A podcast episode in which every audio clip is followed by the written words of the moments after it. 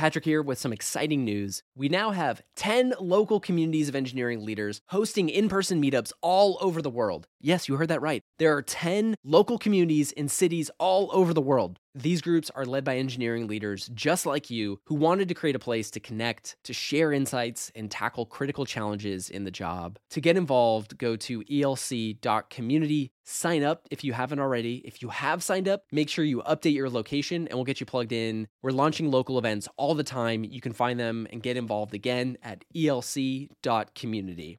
The conversation should have been about when and why this company needed a particular technology choice, not whether a technology choice was good in and of itself.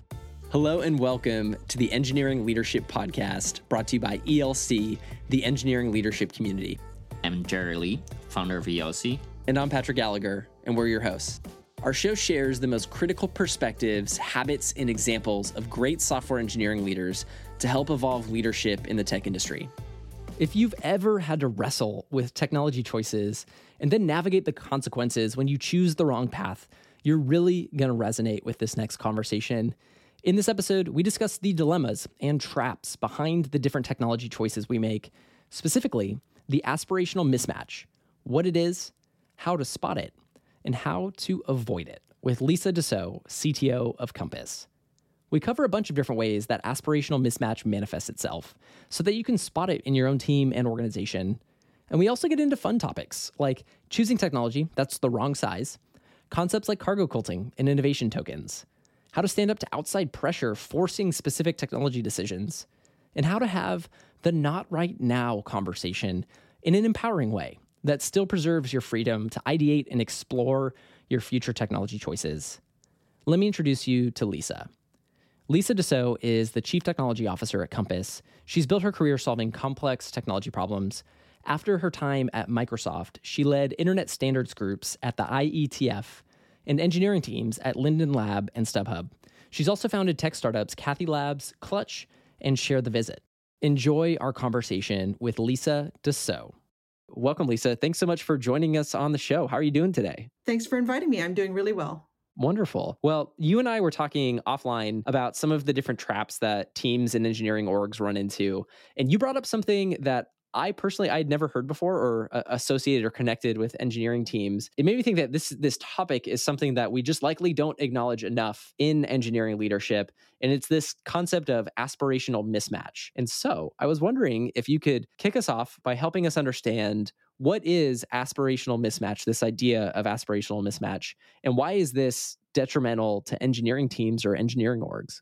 Aspirational mismatch is a phrase I've come up with because I really wanted to put a finger on when we make choices, not from a realistic assessment of who we are, but from a vision of who we'd like to be and we don't resolve that we don't resolve the difference in appropriateness. You know i have some equipment and materials for cooking bagels in my kitchen and i bought that thinking i want to be the kind of person who cooks bagels and i never have. So that's a at home personal example of an aspirational mismatch uh, well, that last example really resonates with me as you know. I'm in the. I was telling you earlier. I'm, I'm, in the final stages of wedding planning, and part of that is like putting assembling a wedding registry. And I've talked to so many friends that, like, in that process, have made an aspirational choice, like, oh, we're going to become bread makers, and we're going to get this big bread making machine, and then it ends up being something that never gets used. So that example, I totally, I totally resonate with. And so when you think about like this within the context of engineering teams, what are some of the the like impacts or detriments, like with with this aspirational mismatch like what what what's kind of the, what is the damage that's caused with teams um, when this happens? Right because if it was just some bagel flour in the cupboard we wouldn't care.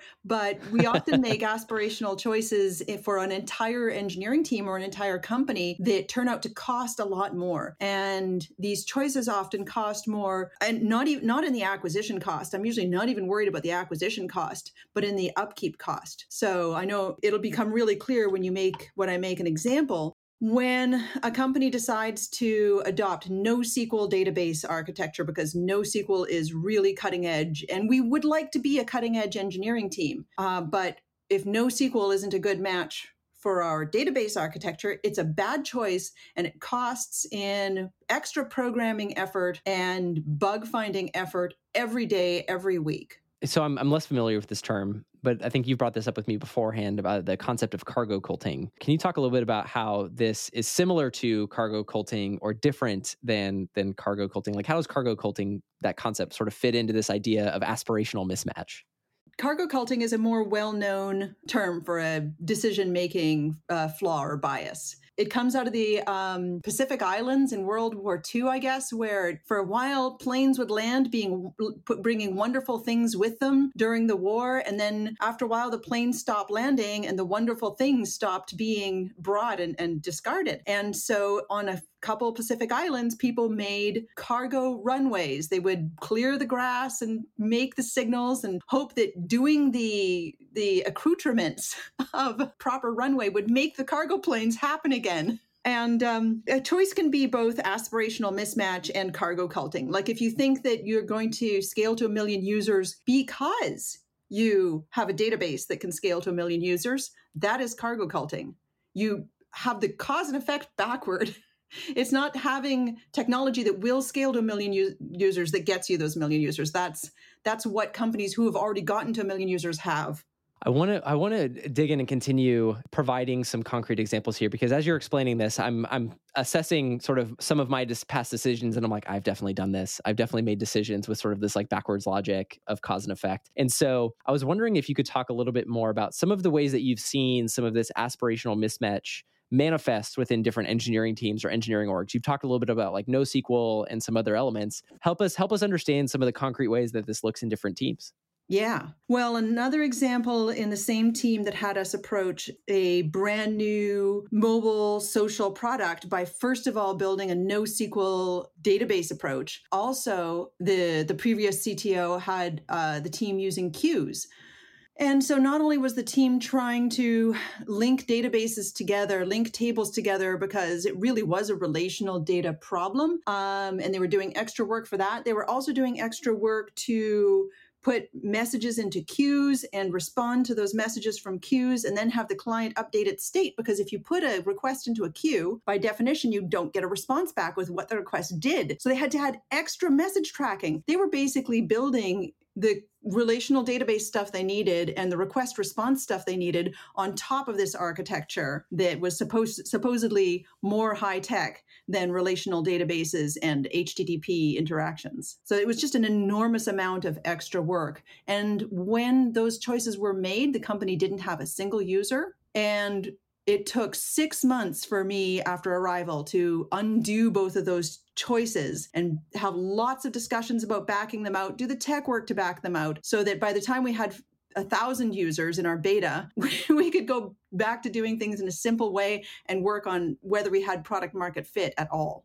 It's so interesting to hear some of these different examples. And, you know, I think you and I have talked about we're going to shine sort of a light on a couple different manifestations of this sort of outside of technology choices, but we'll look at a couple different other ones. But I was wondering if we could talk about some of the specific choices within within this particular example like what was missing from the conversation in the, maybe in this particular example that maybe should have been introduced or or asked ahead of time to i guess like switch the order of operations for thinking about the technology choice was there a, a different way that that conversation should have gone to create a better outcome? Yes, absolutely. The conversation should have been about when and why this company needed a particular technology choice, not whether a technology choice was good in and of itself. React mm-hmm. is good. React is not good for everyone.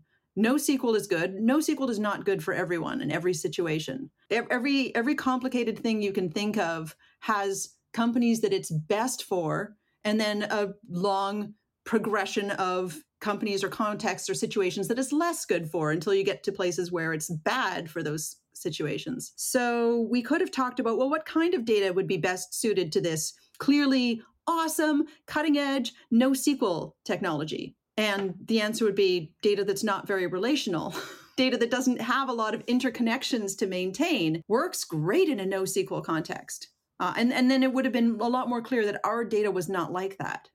That's great. So, to pull up sort of a different context where this may come up, I was wondering if we could continue talking about some of the other examples of how sort of this aspirational mismatch manifests when making different technology choices. So you mentioned some of the language decisions between like React and, and others. Are there other sort of examples of aspirational tech choices? Because I think it's fun because I think also this is an area where I think there's a lot of people that have a lot of opinions, you know, of like the right choice to do, like the right language to build something in, and it can get emotional and, and challenging. And the reasoning, the foundational reasoning may be flawed because of it. It's hard to pinpoint real things because they change over time. There was a time when React was a poor choice for most of the people picking it because it was so fresh. It was right out of Facebook. And if just because it was good for Facebook did not mean it was good for a tiny startup with 10 people. In fact, it mm-hmm. wasn't good for most tiny startups with 10 people at that time. But now React is an excellent choice for a lot of people because it's grown. And now there's other things. I don't know what it is exactly right now um, our EdgeDB, I'm, I'm, I'm, sure it's awesome. PyTorch, I'm sure it's awesome. Snowflake, um, Snowflake's been around for a while. Maybe Snowflake's awesome for a lot of people, but each choice we have goes through,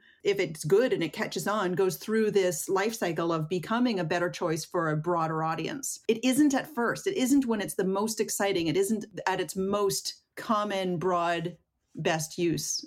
When we hear about a technology for the first time, that's often not when it's most broadly useful. It's exciting and people can start to see when it will be broadly useful, but it hasn't achieved that universality yet. And then we fixate, anyways, on the choices. We fixate on should we be using this buzzword? Should we be using this new package?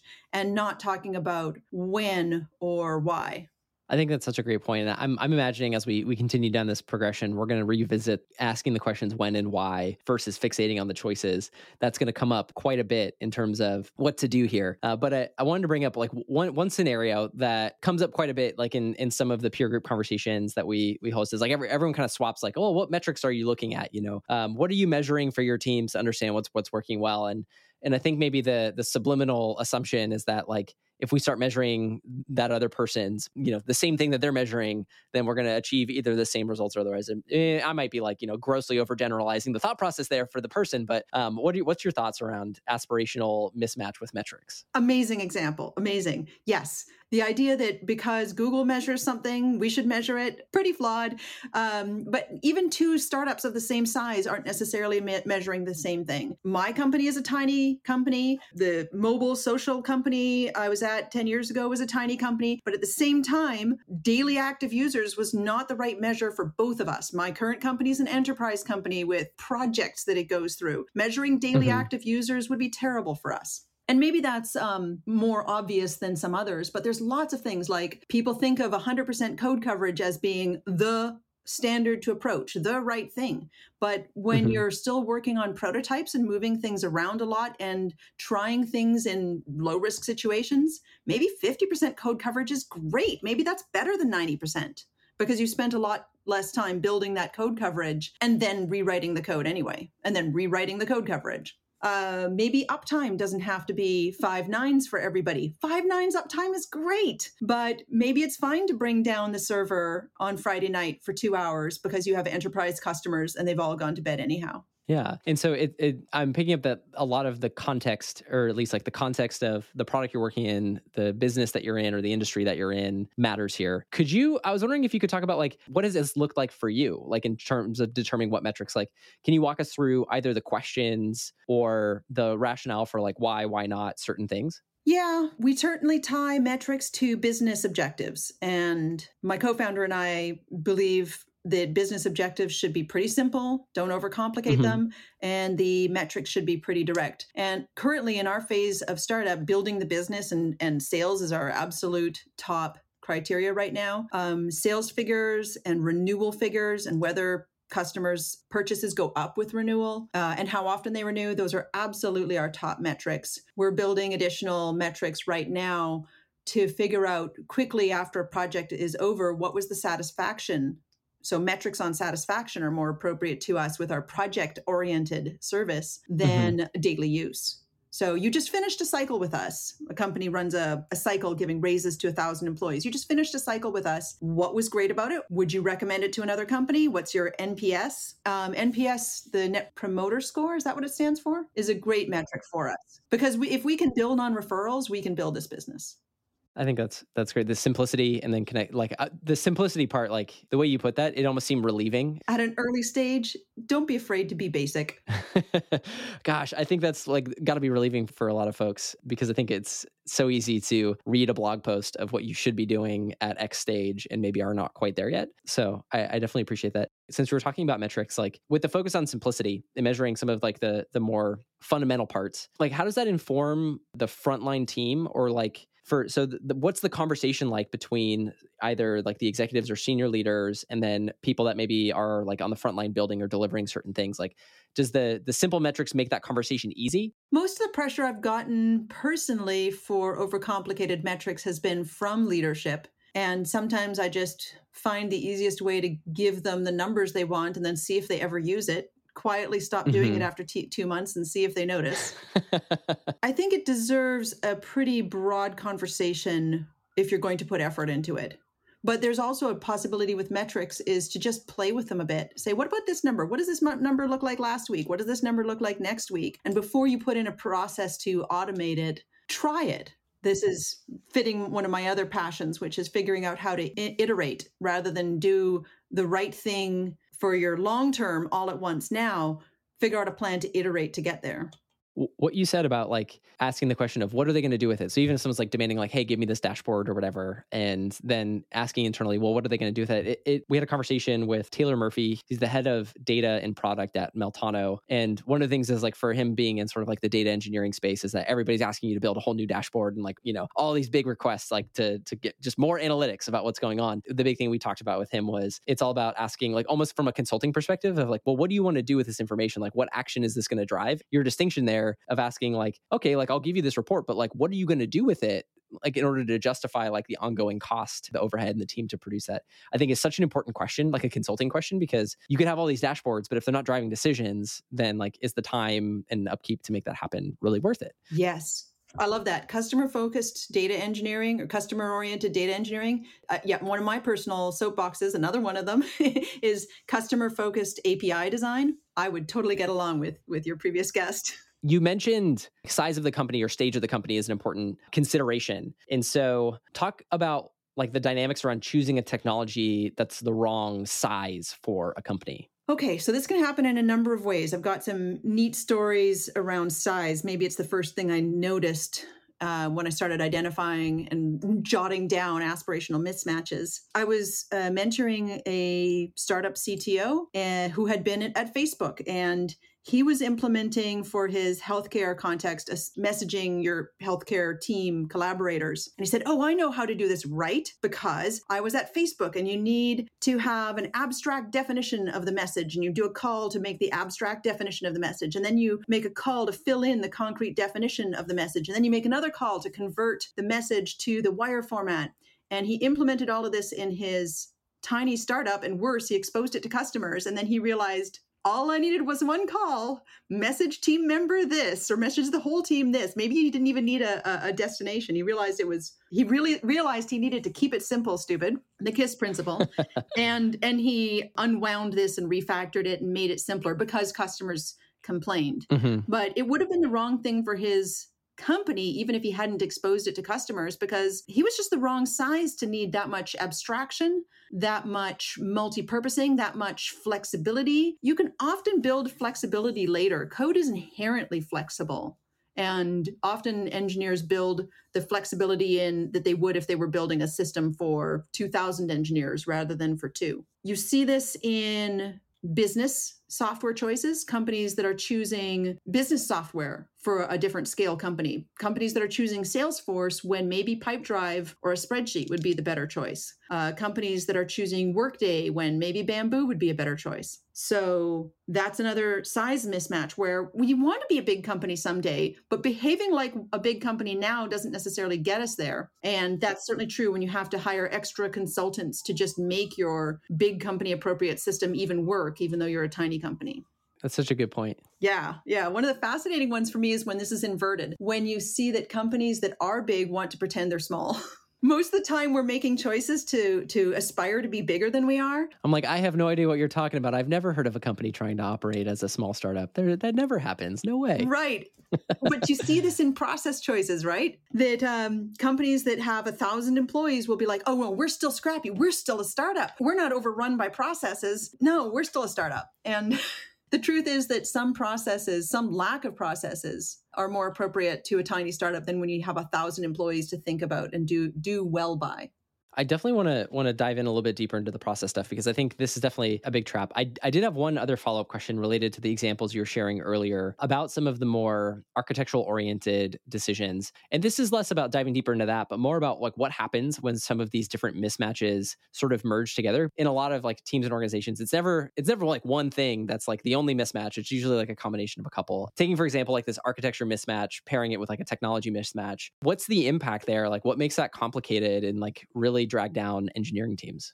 The interplay of choices, even when one of them by itself isn't totally dragging you down, is so costly. The clearest example I ever had of this was working at a company that had an innovative kind of database that they were building in house because they had to be that innovative and had a relatively new at the time programming language, Python. And then because Python was so new, they built a widget set that would meet the demanding user interface demands. And they had demanding user interface demands. It wasn't enough to have a prototype, it had to be amazing. Maybe some of these choices were required by what the company needed to be to be successful, but they weren't all required. And the interplay of them meant that whenever the new database got revised, then all of the people doing innovative networking had to redo their work, and all the people doing innovative UI had to redo their work. I developed a rule from that startup forward, which was that you get about three innovation tokens in a startup. Spend them wisely. Three innovation tokens means that if you have a new database, a new widget set, and you're trying to come up with a combination of features that hasn't been shipped before, you've used up your three innovation tokens. You're done. Don't do anything else new. You can't have new team organization at that point. You'll just like run everybody into the ground dealing with the interplay of these three or more things. Patrick here with some exciting news. We now have 10 local communities of engineering leaders hosting in person meetups all over the world. Yes, you heard that right. There are 10 local communities in cities all over the world. These groups are led by engineering leaders just like you who wanted to create a place to connect, to share insights, and tackle critical challenges in the job. To get involved, go to elc.community, sign up if you haven't already. If you have signed up, make sure you update your location and we'll get you plugged in. We're launching local events all the time. You can find them and get involved again at elc.community. When you're considering the innovation tokens, is this at like the larger like entire entity of like the engineering function or is this like more related to like the teams or like verticals? No, it's the whole it's the whole group. Okay. You spend an innovation token with in just one team doing the database, but even though that seems like it's contained in one team, it's not. It's it's affecting the the company because then if the company is trying to innovate and build a kind of an app that people need that they don't have already, every time you're exploring the edges of what that app needs to be because it doesn't exist yet, you're paying the cost of the database changing underneath you and you don't even know it because they're separated by layers of code so the, the mm-hmm. need to iterate on features and the need to make this database better are fighting each other and slowing each other down even though they appear to be separated and I may I may have misheard this, but do the tokens renew? Like, if is this three tokens like at play at once, and like, you, do you get to like refill your vault at some point, or um, is this like three and you're done? It's like three wishes and then you are you are out. You know, that's an excellent question. I would say that you can retire a token you have to be very considerate that we needed an innovation token to build a database. Maybe there's a justified case where you need to build a new kind of database to do a new kind of logging for your customers. And the innovation token to build that new kind of database is absolutely justified. How fast can you get rid of that innovation? How fast can you make it not an innovation, but a reliable, low cost maintenance well understood tool. And does that involve um, maturing it into open source that other people use, or is that an extra cost? Does it involve getting to the point where the new thing is part of your training? So everybody who comes on board is trained on it within two weeks rather than have to like hit against its rough edges over the first year of their new job. It's a lot more than just, oh, the code's done, done and dusted. It's how how easy is it to work with Do people know how to work with it? Um, does it fit well in your other processes? That's when you can retire that innovation token and look around and say, okay, we could take on something new now the metaphor that comes to my mind is like in some ways like doing the healthy practices of like documentation managing like the tech debt and some of the things that make it smooth sustainable and reliable is in a way like it's like the mine um, if we say the token is like a crypto token it's like the mining is all the reliability work and the tech debt to then you know help you yield another innovation token to go out and play I think you were you were sharing some really interesting things because I've I've definitely like duplicating people's process like that's a common thing also that comes up in these conversations where you know if all the different versions of sprint agile um, and everything like that. So can you tell us a little bit more about and for everybody listening, I, I promise you, we're going to talk about like what you can do about this in much more greater depth. But like these examples are, these stories are so compelling because they're so relatable. Because I think uh, people see this, observe this, and experience this in a lot of different ways. So, Lisa, talk to us about aspirational mismatch in process. Okay. I know a company, and I won't name them, but they aspire to be a well managed company. And one of the things that well managed means in Silicon Valley these days is that we have KPIs and OKRs. So this company has KPIs and OKRs. The problem is they haven't built a vision, they haven't got an agreed upon vision. They've been holding back on it for quite a long time and running without a vision, without an active, without an agreed upon vision, and with, certainly without clear communication to employees of that vision. So when KPIs and OKRs are untethered to a vision, the company is spending time doing KPIs and OKRs and they're pulling people in different direction because they're not coordinated across the company. They're not tied together to a single direction. This one, I just have this very clear vision in my head of all these people like pulling on ropes in different directions, and the ship is not going anywhere. You must be, you must have KPIs and OKRs to be a well managed company. So we need them. It's not us the vision conversation is is so critical. Because like last week some of us folks on the elc team for a while like we had been kind of operating with our certain vision paradigm for like how we wanted to to support our our community. And then one of our team members kind of threw up a flag and, and was like i feel like we're all pulling in different directions. After you know a few months of you know our previous vision conversation and that we were all kind of optimizing for like our little piece of like what we were doing to support the organization. And it wasn't until we had this like pump the brakes conversation for like what are we working towards? Like what is five years from now what do we want to have impacted within our community? And then from there you can start to make more of like the well then what are the objectives that help us get there? Um, or what are the outcomes? And one of our, our previous guests jonathan hensley his conversation we had with him kind of came at that same time. And so we were like oh this is perfect. Because his whole conversation was about alignment and everything. And so the vision conversation and then aligning your kpis and your okrs as a way to then achieve that is so essential. So uh, resonate with that because we were definitely experiencing that pain just about you know two weeks ago. I really agree with that. I can't teach people to have a good vision. I just really value it when it's there. Find it incredibly frustrating to work at a place that doesn't have a clear vision. I try to contribute to it in my current startup, but I don't have any silver bullets. It takes maybe work, but maybe also a willingness to be basic sometimes it's very basic to say our our vision right now is to make sales. Yeah. But it's what it needs to be right now. Well, I think like that probably is the intimidating part of like a quote unquote vision is that like sometimes the simple things are the most important part because I think like there's there in this word vision there's like this expectation that it needs a big be a big grandiose thing but rather it can be a really direct simple objective. So when you're having these conversations with folks like are you beginning meetings with like here's the vision like how do you kind of operationalize or integrate like communicating the vision for for folks you're working with in my engineering teams, what we do is we organize stuff into epics. We use a ag- small a agile process, which means we try mm-hmm. to actually be iterative and agile, and we don't worry so much if we're following the documented Scrum processes. Um, but epics mean to us what they would mean to most people, which is a larger set of user stories, which when you're done will achieve some goal that is meaningful. And it's not always a customer facing goal. We're currently in the middle of an epic trying to make our customer success and data engineering teams more efficient. And when we're done this epic, this bucket of 20 tickets, we will be a more efficient customer success and data engineering team. So, love that. It does meet a, clear, a larger vision and every ticket in that in that bucket is linked to that epic and therefore it's linked to the bigger vision. We do work that's not in epics when it's bug fixes or urgent small things but when it's people working on things for a week and then another week and then another week we really want it to be tied to an epic and still have a short time frame but definitely provide value related to the vision when the epic is done. Yeah, the disciplined effort to connect the multi week multi-month projects to the vision i think that can be that can be a really tricky thing and so to hear that it, it really is it's the discipline to revisit that uh, as you're building out those epics is great yeah and we don't feel that epics is a process that's an aspirational mismatch. We've been using epics since we were two engineers. As soon as it was more than just me, organizing and tying that work to brutal prioritization and to meaning for the engineer were two goals that were worth spending an hour every couple months thinking, what is this epic? What will it achieve? What things really have to be in it and what things don't have to be in it. It aided our brutal prioritization work and paid dividends as soon as we adopted it.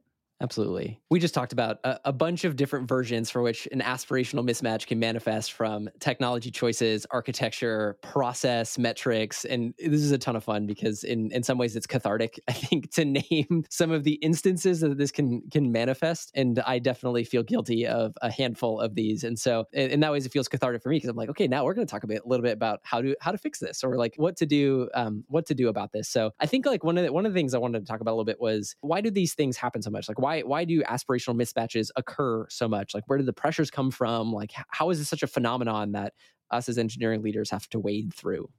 I think it happens because we dream big, and I think that's great. I think having aspirations is wonderful. We all need to dream big. People who join startups often dream big. We should think about what could be in five years. And that's so that we can work to get there, not that we can have some trick for arriving there suddenly, because the tricks are, are an illusion. We don't get to the 1 million users in five years by having the right architecture or by hiring the Facebook engineer and doing everything they said. There aren't shortcuts not reliable ones. People can stumble on shortcuts, but you can't follow a recipe and throw in these ingredients this NoSQL database, this Facebook engineer, this KPI process, and boom, you're a million user startup and beloved of everybody. But we dream about it. So, how can we tie those together? Another thing I think that people get hung up on is believing that something is good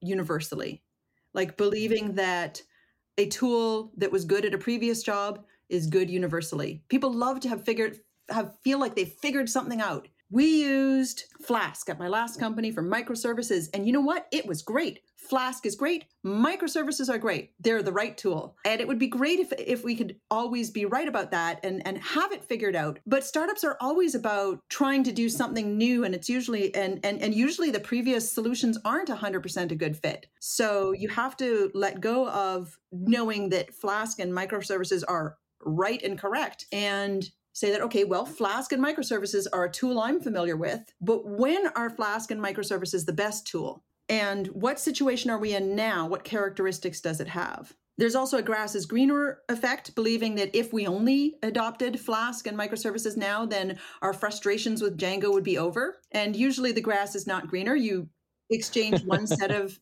frustrations for a different set of frustrations. But we'd love to believe that the grass will be greener on the other side. That's a lot of pressures. Board members, new hires, when you hire people from a great company, they bring great processes and tools with them. And that happens often enough that there's this whole like Facebook engineer, Google engineer in startup failure mode. Not that they're not super smart people, because they are and they do know a lot of great stuff, but they don't know its applicability yet. And boards put this pressure on too. Conferences provide this pressure. You go to a conference and they really want to sell you a silver bullet.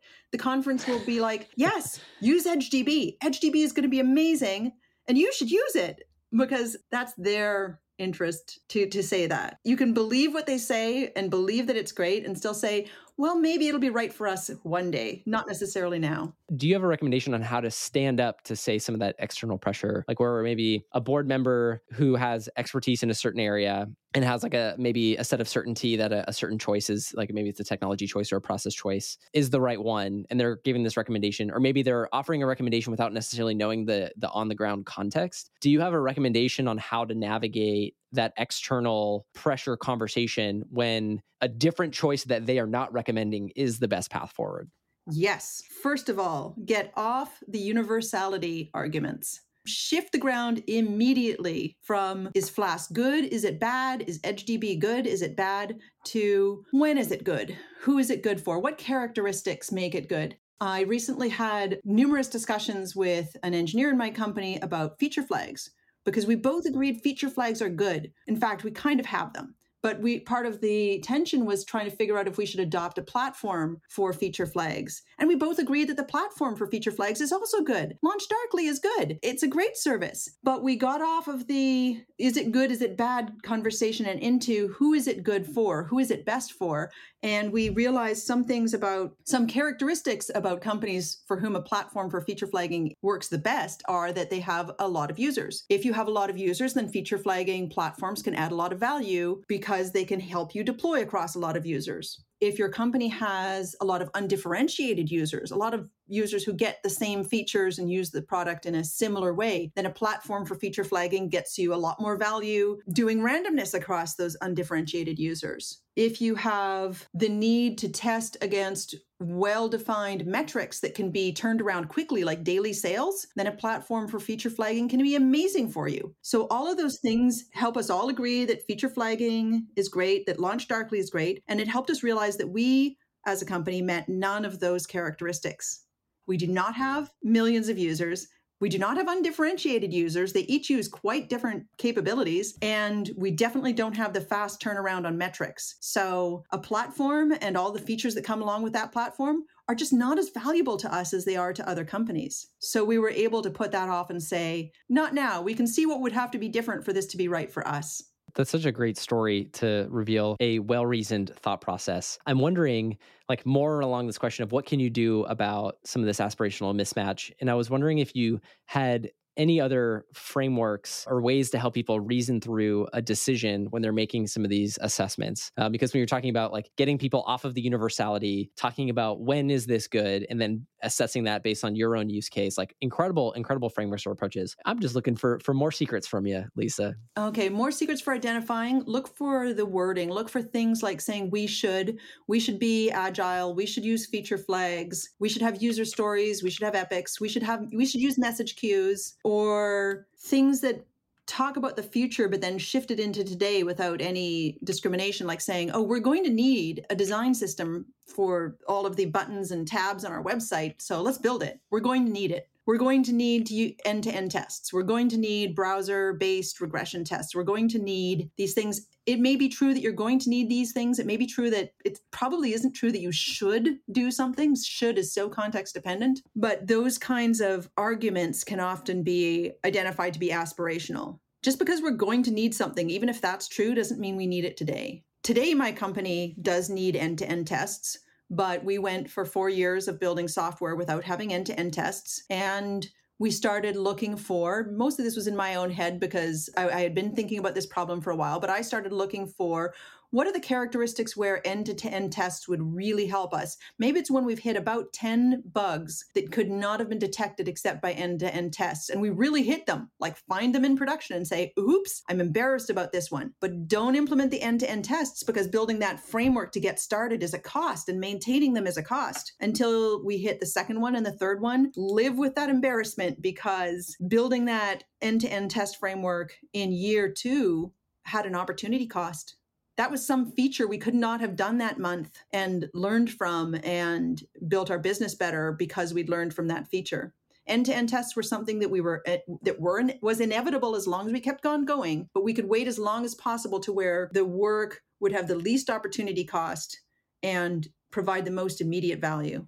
So the conversation of timing of like when would x really help us and then talking about like living with the embarrassment if you know certain decisions don't meet your threshold i think is great. What i'm wondering about is the part where planning for when you are ready for those aspirations or like the planning conversation to move towards that that next step. Because i'm like man you could have all these ideas for what you want to look like five years from now when all these things like these tools processes and whatever maybe aren't a right fit now but you want them to be.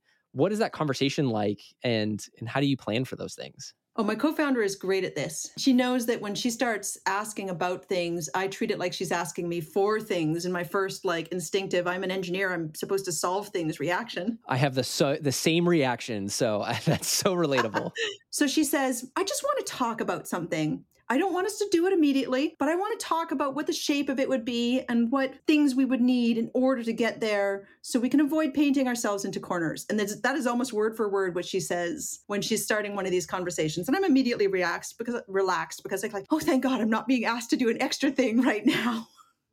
Okay, let's have this exploratory conversation. And we talk about something we'd like to get towards. Like, what if we had a fully flexible system for companies to have any number of compensation plans and administer them in our product? What would we have to build to get there? How far out of reach is it? Should we be putting one of those early steps in our plan now? What does the roadmap look like? Let's let's pull out those maps and plan our exploration a little bit, at least in in possibilities, and see where where we might go and what we, we might have to do to get there. And my co-founder is amazingly gentle and supportive about this. But if you're working with somebody who's a lot harder core about like, we need fully flexible compensation plans for any number of, of such plans, and then as the engineer, I need to be able to stay, step back and say, okay, here's what we would need to do to get there. And the first step could be this, and it would have this value, but start to think about the costs and the steps and the the time frame and, and the different pictures of the roadmap. It's not just an estimate, it's a lot more and less than an estimate at the same time. It's more talking about the shape of things and giving somebody sometimes reassurance that we can get there. We can get to this feature that you want to tell people about. It is possible. I'm not saying never. I'm saying there's a roadmap the way you introduced that conversation was so disarming as yeah. as you were illustrating like i immediately felt disarmed and then what i also appreciated was how you provided like how both people in different scenarios can approach that conversation differently to focus on the shape of things versus the I need you to do something else that may feel impossible. Because my default reaction is, oh my God, you're asking me to do another thing. And I'm already trying to go above and beyond with constrained resources. But the way that an engineering leader can reframe that, talking about the shape of things, reassuring that we can get there. But then on the other side, like how to approach that, I think is is really great. Lisa, are you ready to to wrap this up with some rapid fire questions? Yes. All right. So, the first question What are you reading or listening to right now? One of my favorite podcasts right now is the Tech Won't Save Us podcast by Paris Marx. I do like the practice, the continual improvement of thinking about tech, not just in terms of what we'd like it to be, but what its actual impact on people and different kinds of people truly is. So I am loving that one and I never miss an episode. That's a great recommendation. Next question What tool or methodology has had a big impact on you? Lean startup absolutely stands out. I read Laura Klein's book on user design in Lean Startup, and it was really a buzz 12 years ago. So, of course, I picked up other books, but Laura Klein's book was absolutely the best one for teaching me what I could do about it. But it has been 10 years of getting better and better at practicing the principles of Lean Startup and seeing what can be achieved when you truly pay attention to what is this thing that could teach us more. And then the frustration of having some investors treat lean startup as, oh, lean startup means I can fund my companies for less money. but no, it is not that. It is not low budget. Low budget is not the same thing as lean startup. It's really a different approach to deciding what to build and building it, which fits really well with all the aspirational mismatch stuff. Uh, identifying aspirational mismatches can help you do lean startup better.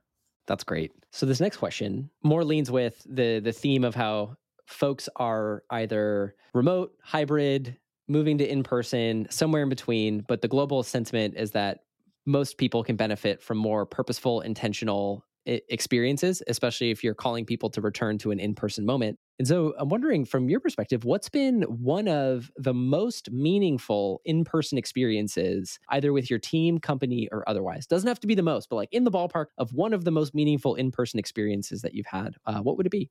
At our last in person gathering of my tiny startup, we gathered at my co founder's house and she organized us to make lunch together. We made lunch for each other. We broke out the responsibilities. I grilled things and we figured out what we needed. It wasn't over overly specified. We just worked as a team in the kitchen and we sat down and we ate together. It was so lovely. There are so many like subtle m- metaphorical elements to that. Like one that stands out to me. So there's this book, The Art of Gathering by Priya Parker, one of my favorite books of all time. And she talks about the power of introducing sort of different unique rules or elements for your gathering. One story she shares about this dinner where everybody serves each other. And then, like, the act of serving each other creates this environment where everybody in the room is actively looking to take care of the people next to them. And so it creates this feeling of like support that I'm being taken care of, which is amazing. So when you're talking about this idea of like making lunch together, there is this like element of serving, supporting, taking care of the people that you're working with, which I think is such an amazing subliminal thing to to create in, in like a non-direct way or an indirect way for for culture. I think that's beautiful. I want to be invited next time is the other thing I want to say. Please extend me an invitation. Would love to come. I grilled possible. some pretty awesome shrimp that day. And I want I wanted to do well because I wanted to please and delight everybody in my team by eating the food I made. That's great. Next question. What is a trend you're seeing or following that's interesting or hasn't hit the mainstream yet? Something that hasn't hit the mainstream yet, I think, although it is on the edge of it, is a whole new generation of D&D players and styles for playing D&D. I have been playing D&D since I was 12 or 13, so that's 35 years now. And it, the game has only gotten better and better as more people play it. Some of the elements of sketch comedy that get brought in by people who are playing it on Twitch. The fact that when people play a live session on Twitch, they're doing it in a very different environment than tournaments. Tournaments used to be the only time when you could come and see Dungeons and Dragons being played by other people and learn how to improve your game and improve your style and and be a better dungeon master or a better player. But tournaments foster a very specific kind of competitive, rule-bound play and twitch streamers that environment fosters romance and jokes running jokes funny hats. It is great. It is delightful. It has brought so much delight to d&d it kept me sane during the pandemic inspired me to run a campaign over zoom and stay connected to people i wasn't seeing for two years. It's the best. That is such a such an incredible story. Talking about anything community connection and the exp- explosion of creativity that can occur is is incredible. Last question, Lisa. To wrap us all up and send us off, is there a quote or a mantra that you live by, or a quote that's really been resonating with you right now? I'm best known for a quote that's on my laptop, which says, A week of coding can save an hour of planning. It's not trademarked by me, but if you said that to a few dozen people, they'd be like, Lisa.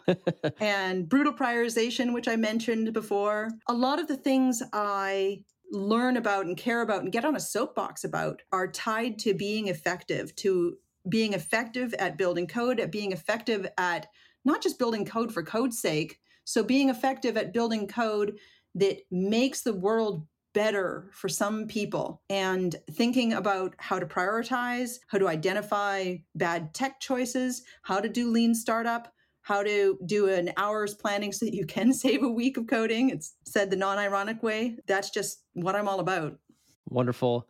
Lisa, thank you so much for your time and for just some incredible stories and for helping us avoid some of the challenges, trials, tribulations related to the trap of aspirational mismatch. It was really wonderful to have you. Thank you. Thank you. It was delightful talking with you. If you enjoyed the episode, make sure that you click subscribe if you're listening on Apple Podcasts or follow if you're listening on Spotify. And if you love the show, we also have a ton of other ways to stay involved with the engineering leadership community. To stay up to date and learn more about all of our upcoming events, our peer groups, and other programs that are going on, head to sfelc.com. That's sfelc.com. See you next time on the Engineering Leadership Podcast.